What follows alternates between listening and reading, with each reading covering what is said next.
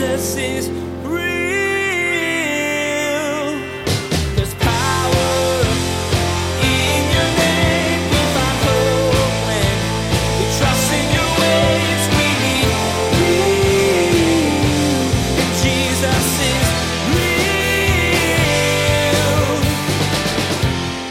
older men should pour into younger men, older women should pour into younger women, that the faith that has been entrusted to us by the Spirit of God will continue on. And because we live in an individualistic culture, what you have young people who stay with young people, and older people stay with older people, and the older people don't like the younger people music, and the young people don't like the older people music, and the whole thing goes on, and it's all meant to divide people when God's heart is to do what? Bring people together. Families are made up of all people of all ages. Family isn't just older or younger people, but different ages mixed together. Today, Pastor Daniel shares that God's family is no different. In fact, you'll discover that God wants those who are more mature in their faith to help the younger generations grow in their walks with God. Pastor Daniel reminds you that our culture wants to separate us from each other, but God wants to bring us together. Now, here's Pastor Daniel in Numbers chapter 3 as he begins his message The Special Work of the Levites. Jesus is real. Let's open up in those Bibles to the book of Numbers, chapter 3. I'm going to try and take today chapters 3 and 4. And you guys are chuckling. I can't fathom why. I actually did the math. There's a hundred verses here. So if we're going to get out of here sometimes before tomorrow morning, we might as well jump right in, shall we? Now listen, if you recall what's been going on, the first two chapters, there's two different censuses and layouts. There's, in chapter one, it's numbering the children of Israel as they're going to be going into the promised land and they're numbered by tribe. And then in chapter two, we get the camping diagram. There's the tabernacle of meeting, God's presence among his people. It's right in the center of the camp and everybody is arranged around that one thing. And if you were here last week, remember I made the point that that's an important application for us because we define ourselves. We see our identities based on God's presence and our relationship to the community. And if you recall, I made a strong point about that because we live in a culture where it's all about the individual, where I am an individual and I exist outside of everything. That's kind of a cultural value. But the Bible teaches us a different way to be human. And we have to remember that an individualistic culture is a new invention. And at this point, even though we've all been raised and reared in that, the jury's still out if it's actually good for any of us. Isn't it true? As individuals, we feel so lonely and isolated. We are surrounded by technology to connect us, but yet most people feel detached from people.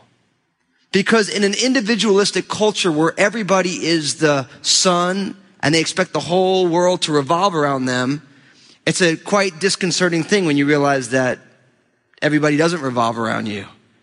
And everybody feels let down by each other because everybody expects that it's all about them. That's what an individualistic culture gives you.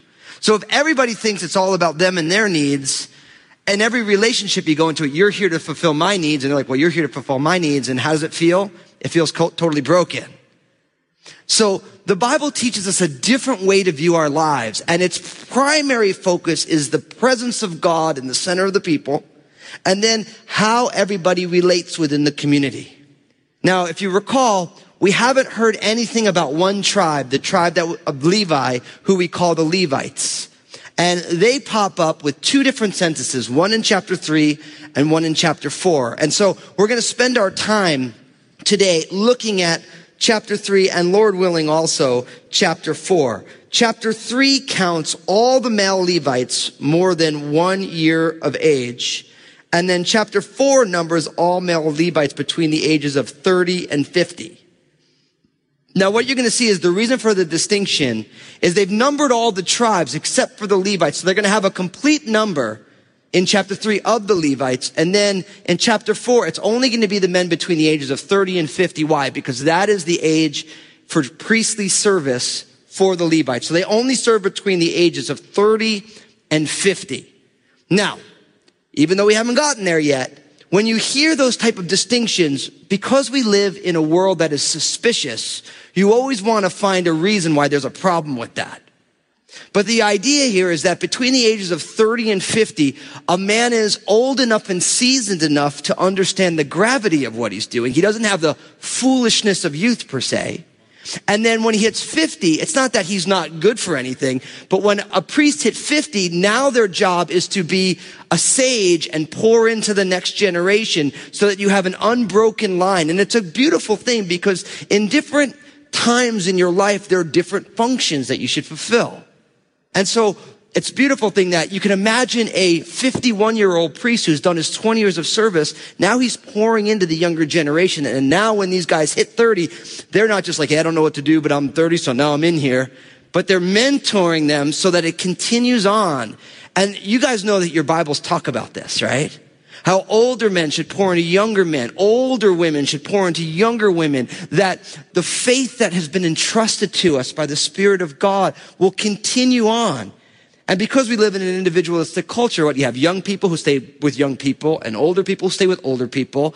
And the older people don't like the younger people music and the younger people don't like the older people music. And the whole thing goes on and it's all meant to divide people when God's heart is to do what? Bring people together. Grace always brings together. And so if you look around this room, it's a beautiful thing. This is the body of Christ. Look at it. There's people, different ages, different genders, all together studying together. This might be the only place in Clark County where you have a legitimate cross section of people all together. And this is what a family's supposed to be, isn't it? You go to a family function, there's older people and younger people. There's little kids and there's older people. And they're all together. And that's the way God designed it.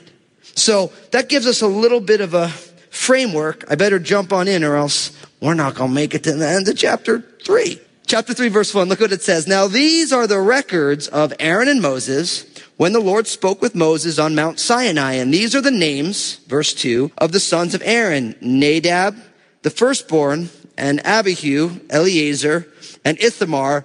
These are the names of the sons of Aaron, the anointed priests whom he consecrated to minister as priests.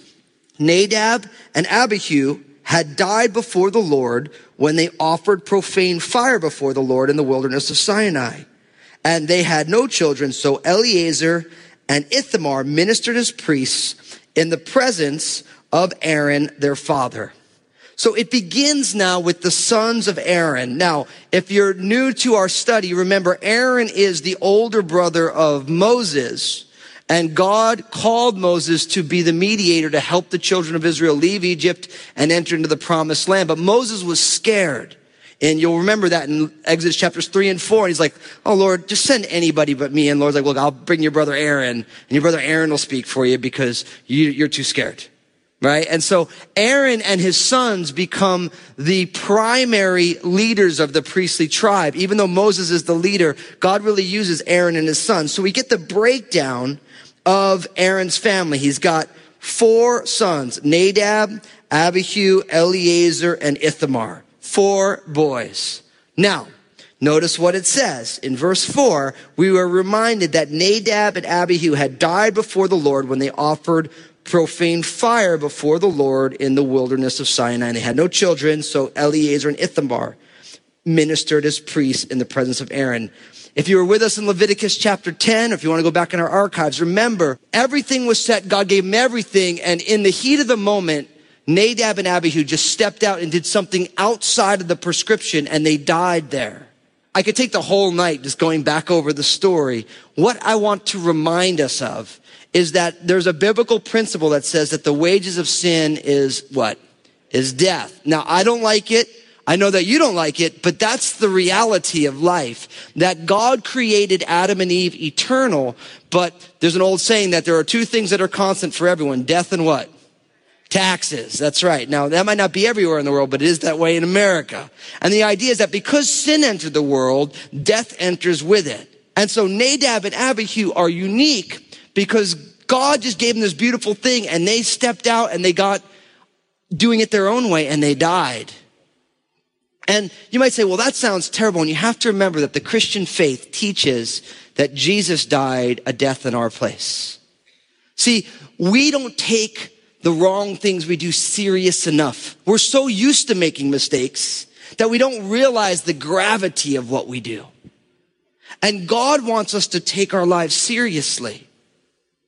And Jesus died and rose again in our place because our lives are that important. I had someone just recently say to me, I, I, met him in an airport. We started talking and, you know, nothing better than being in an airplane. Like you're stuck, you know, and people talk to me. They don't, you know, they never think I'm the, I'm a pastor. So it's like, we'll talk about everything. And then, oh, so what do you do? You're a musician? Yeah, yeah. But, you know, I'm, I'm a pastor. Oh, you know, and I was like, and I, I, I'm not looking to harass anybody on an airplane, but we start talking about things. Like, I just, you know, I don't understand. Like, why would you believe that Jesus died for you? I'm like, yeah, it's, it's unbelievable that God would value me so much that he'd give him who is the most precious for me. And I'm like, you know what's amazing? That's not only for me, it's for you too. That's a profound reality, isn't it? That you are of such value to God that God would give him who is most precious for you. Think about the most precious thing you have in the world. Would you trade it for your enemy? I wouldn't. But God does math differently than I do. See, we live in rebellion against guys like, I'm going to give him who's most precious for you because I want you back.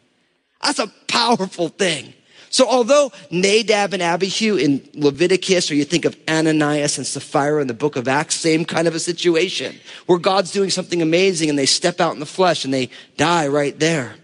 But where what we learn here is that Nadab and Abihu, they should have been the leaders, but now Eleazar and Ithamar the third and fourth son now are ministering as priests because their older brothers are no longer there. So that kind of gives us that recap. Now in verse five, it says, And the Lord spoke to Moses saying, Bring the tribes of Levi near and presented them before Aaron the priest that they may serve him, and they shall attend to his needs and the needs of the whole congregation before the tabernacle of meeting to do the work of the tabernacle. They shall attend to all the furnishings of the tabernacle of meeting and to the needs of the children of Israel and to do the work of the tabernacle. And you shall give the Levites to Aaron and his sons. They are given entirely to him from among the children of Israel. So you shall appoint Aaron and his sons and they shall attend to their priesthood, but the outsider who comes near shall be put to death. Then the Lord spoke to Moses saying, Now behold, I myself have taken the Levites from among the children of Israel, verse 12, instead of every firstborn who opens the womb among the children of Israel. Therefore the Levites shall be mine, because all the firstborn are mine. On the day that I struck all the firstborn in the land of Egypt, I sanctified to myself all the firstborn in Israel, both man and beast. They shall be mine. I am the Lord. Now, man, it's going to be hard to make it through two chapters today. There's so, like, I read this and like, there's so much in these verses really what we find is that God has a special calling for Aaron and his sons and the Levites specifically. Right? What it says here is that I want you to bring the tribe of Levi near and present them to Aaron, the priest, that they may serve Aaron. Right? So the Levites are given to Aaron to serve Aaron, but by serving Aaron, notice what it says, they shall attend to his needs and to the needs of the whole congregation before the tabernacle of meeting to do the work of the tabernacle. Now notice that. This is important. Aaron as the high priest, they are given to him to take care of him, but they're given to him to take care of him so they take care of everybody. Now, Aaron at this time was the high priest, but in the New Testament, who's our high priest? Jesus, that's right. You guys are smart. You guys read your Bibles. You've been in church, you get it. So the idea is, is we present ourselves to the Lord and we serve the needs of the Lord. And you know what the needs of the Lord are? The needs of the world. Don't miss that. See, we give our lives to Jesus and God forgives us. And Jesus is like, my work is to do the work of bringing my peace to the world. And we do that through proclaiming the gospel and all that proclaiming the gospel means in social implication. Get that. it's not just a ministry of proclamation. It's proclamation that is undergirded with demonstration. And this is a beautiful part, I believe, of being a follower of Jesus in this generation. Because there was a long time when it's either we just proclaim the gospel, and then there's a group of Christians say, well, we don't like to proclaim it, we just like to demonstrate it. And really the Bible teaches us both. We don't do one at the expense of the other. We do both together. We say, look, we do this because of Jesus and Jesus died for us and we are get saved and you get saved by putting your faith and trust in him. And we're going to live out that reality by taking care of everybody around us, realizing that everybody is our neighbor and we're going to find ways to not only bless them with the simple needs, but also work for justice in a world that is broken. So we don't have just one focus. We have the whole thing because we give our lives to Jesus and Jesus says, well, look, my work is to take care of the congregation. Now, what I love about this is that our primary focus begins with the people of God, right? But you realize and I realize that anybody who puts their faith and trust in Jesus in the whole world becomes the people of God. So it begins at home and then it moves out from home and we serve the world at its places of pain in the name of Jesus so that they will realize, I want to be part of the family of God too. So we have to realize we give ourselves to Jesus and we serve his needs and his needs is actually the needs of the whole world. Now, when you think about that, and I didn't even know saying that. And as a pastor here at Crossroads, it's overwhelming when you look at the needs of the world. I mean, there's needs everywhere. But don't forget, the church of Jesus Christ is big. There are people who follow Jesus in every tribe, nation, and tongue. And so we have to get at the things that God lays on our hearts as a church, as individuals. And the key is to find that way that all of us get engaged in all the different things. For some of us, it's international. For some of us, it's local. For some of us, it's national. For some of us, it's kids. And for some of us, it's people on the margins, the poor. And the key is, for all of us to step out and say, okay, this is what I'm called to and I'm going to serve in that area. But Jesus is the head. It's the needs of Jesus that drive it. But Jesus said, I did not come to the world to condemn the world, but what? That the world through me might be saved. In Matthew 25, he says, if you give a cup of cold water to one of these little ones in my name, you give it to who? To me. So we give our lives to Jesus and then Jesus gives us to the world just as he came for the world. And that is what we call the mission of the people of God. See, we are called to so much good in this world. And I think that's why we have so many issues politically in our nation is because the people of God have kind of gotten set back into churches. We come here to get built up that you and I may go into the world as salt and light.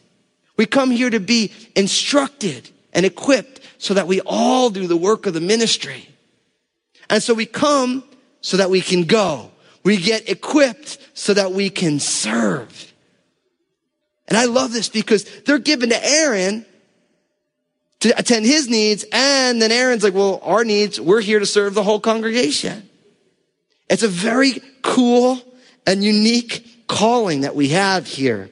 Now notice verse eight, they shall attend to all the furnishings of the tabernacle of meeting and the needs of the children of Israel to do the work of the tabernacle. And you shall give the Levites to Aaron and his sons. They are given entirely to him from among the children of Israel. And so you shall appoint Aaron and his sons, and they shall attend to their priesthood, but the outsider who comes near shall be put to death. Now, you notice what they're saying here is that the Aaron and his sons and the Levites, they have a very specific focus. And I think one of the things that happens when you get people together is that because God gives people different focuses, everybody ends up thinking, well, why are you doing that? And I'm doing this and you should be doing what I'm doing, right? We end up having this tug of war between callings, right? And it says in 1 Corinthians that they who judge themselves by themselves are what? They're not wise.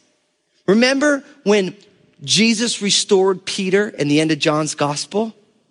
He said, you know, he asked Peter three times, do you love me? Three times Peter denied Jesus. Three times, do you love me? He said, Lord, you know I love you. Feed my sheep, tend to my lambs. And then Peter's like, well, what about John? And you know what Jesus says to him? Don't worry about John. You got enough to worry about with yourself. That's what he says to him. He says, listen, it's not about what you follow me. And I think what happens is, is remember, in chapter one and two, all the other tribes have a one focus, and now the Levites get another focus. And you can imagine Levites being, well, why are they getting to do that? I have to do this. And people are like, well, look, the Levites, they have it easy. They just have to deal with the tabernacle. And I think the key is, is we have to stop being like, oh, well, you have to be like me and I have to be like you. And if you're different than me, then there must be something wrong with me. We never say that. We say there must be something wrong with you, right? And we have to stop doing that because everybody is called to different things, but it's all one global work. And so you can imagine, so really what he's saying here is like, look, the Levites, their only job is the tabernacle of meeting. They don't have other things. It goes so far to say if a foreigner comes in, they'll be put to death. Like, don't be busted in saying, I'm supposed to be here at the tabernacle if you're not a Levite. It's a specific calling. And we have to give each other the grace and give ourselves the grace to be called as God has asked us to be. I, you know, I'll be honest, just a moment of, of openness for me. It's hard for me sometimes because as a pastor, everybody believes I'm called to everything. You know, it's like, it's like I, like I'm called to do everything. And I'll be honest, it's hard because it's like, I can't do everything. Right? But and I have to learn how to be like, Lord, this is what you've called me to. And everything is good and necessary. And I want to be involved in everything, but I can only be involved in these things so that I can fulfill those things well. You know, it's kind of like the idea is if you are married and you have children, your first ministry is to your spouse and your kids. And if you're helping everybody else out and you're not helping your kids out, then guess what? You're doing a lousy job fulfilling your calling. Right? Because your wife and your kids, or your husband and your kids, whatever you've been entrusted with, you have to take care of that. And what we have is in a culture of, of options, everyone feels like they're stretched out in a million directions. So we have to say, God, what have you called me to? What have you equipped me for? What do you have for me? And everyone's is going to be a little different. And we have to be okay to say, look, I think that's great, but I can't do that. And it's an okay thing because the Levites were given a very specific job. And God said, look, this is what I want you to do. I don't want anyone else. This is your job to do. And you know what happened if the Levites didn't do their job? It didn't get done. And if you read through the historical books, you know what you start finding? There are times when the priests don't get the job done.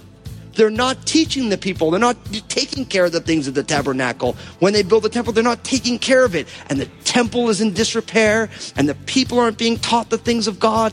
And it's breaking down because they're not focused on their calling. And so God says, look, I want you to be focused on what I've called you to. Jesus is Today, Pastor Daniel continued in this study of Numbers by sharing that everyone has a different role to fulfill. God has given you unique giftings and abilities and wants you to use them in the things He's asking you to do. In a culture used to comparison, it's hard to remember the truth that one person's role isn't more important than anyone else's. God created you just the way you are, and He wants you to focus on what He's placed before you. Hey, everybody, Pastor Daniel Fusco here to tell you about my book, Upward, Inward, and Outward. You've heard me talk about these three directions for living again and again on Jesus is Real Radio, and I think they're so important. I wanted to write a book to explain even more. Upward, Inward, and Outward teaches you the importance of developing a right relationship with God and how that teaches you to love yourself well. From those two healthy relationships can spring a well of love for people around you, and that's what transforms our world. Find out more and get your own copy at jesusisrealradio.com. Next time on Jesus is Real Radio, Pastor Daniel will remind you that God wants you to be about sharing His peace with the world. You'll learn that He doesn't want you to keep your gifts and abilities to yourself, but to use them to serve the people around you and to share His love with them. Your walk with God isn't just for you alone. You're being equipped to reach out to others and share the hope you found in Jesus. You've been listening to Jesus is Real Radio with Pastor Daniel Fusco of Crossroads Community Church. Pastor Daniel will continue teaching through his series called Camp. Until then, may God bless.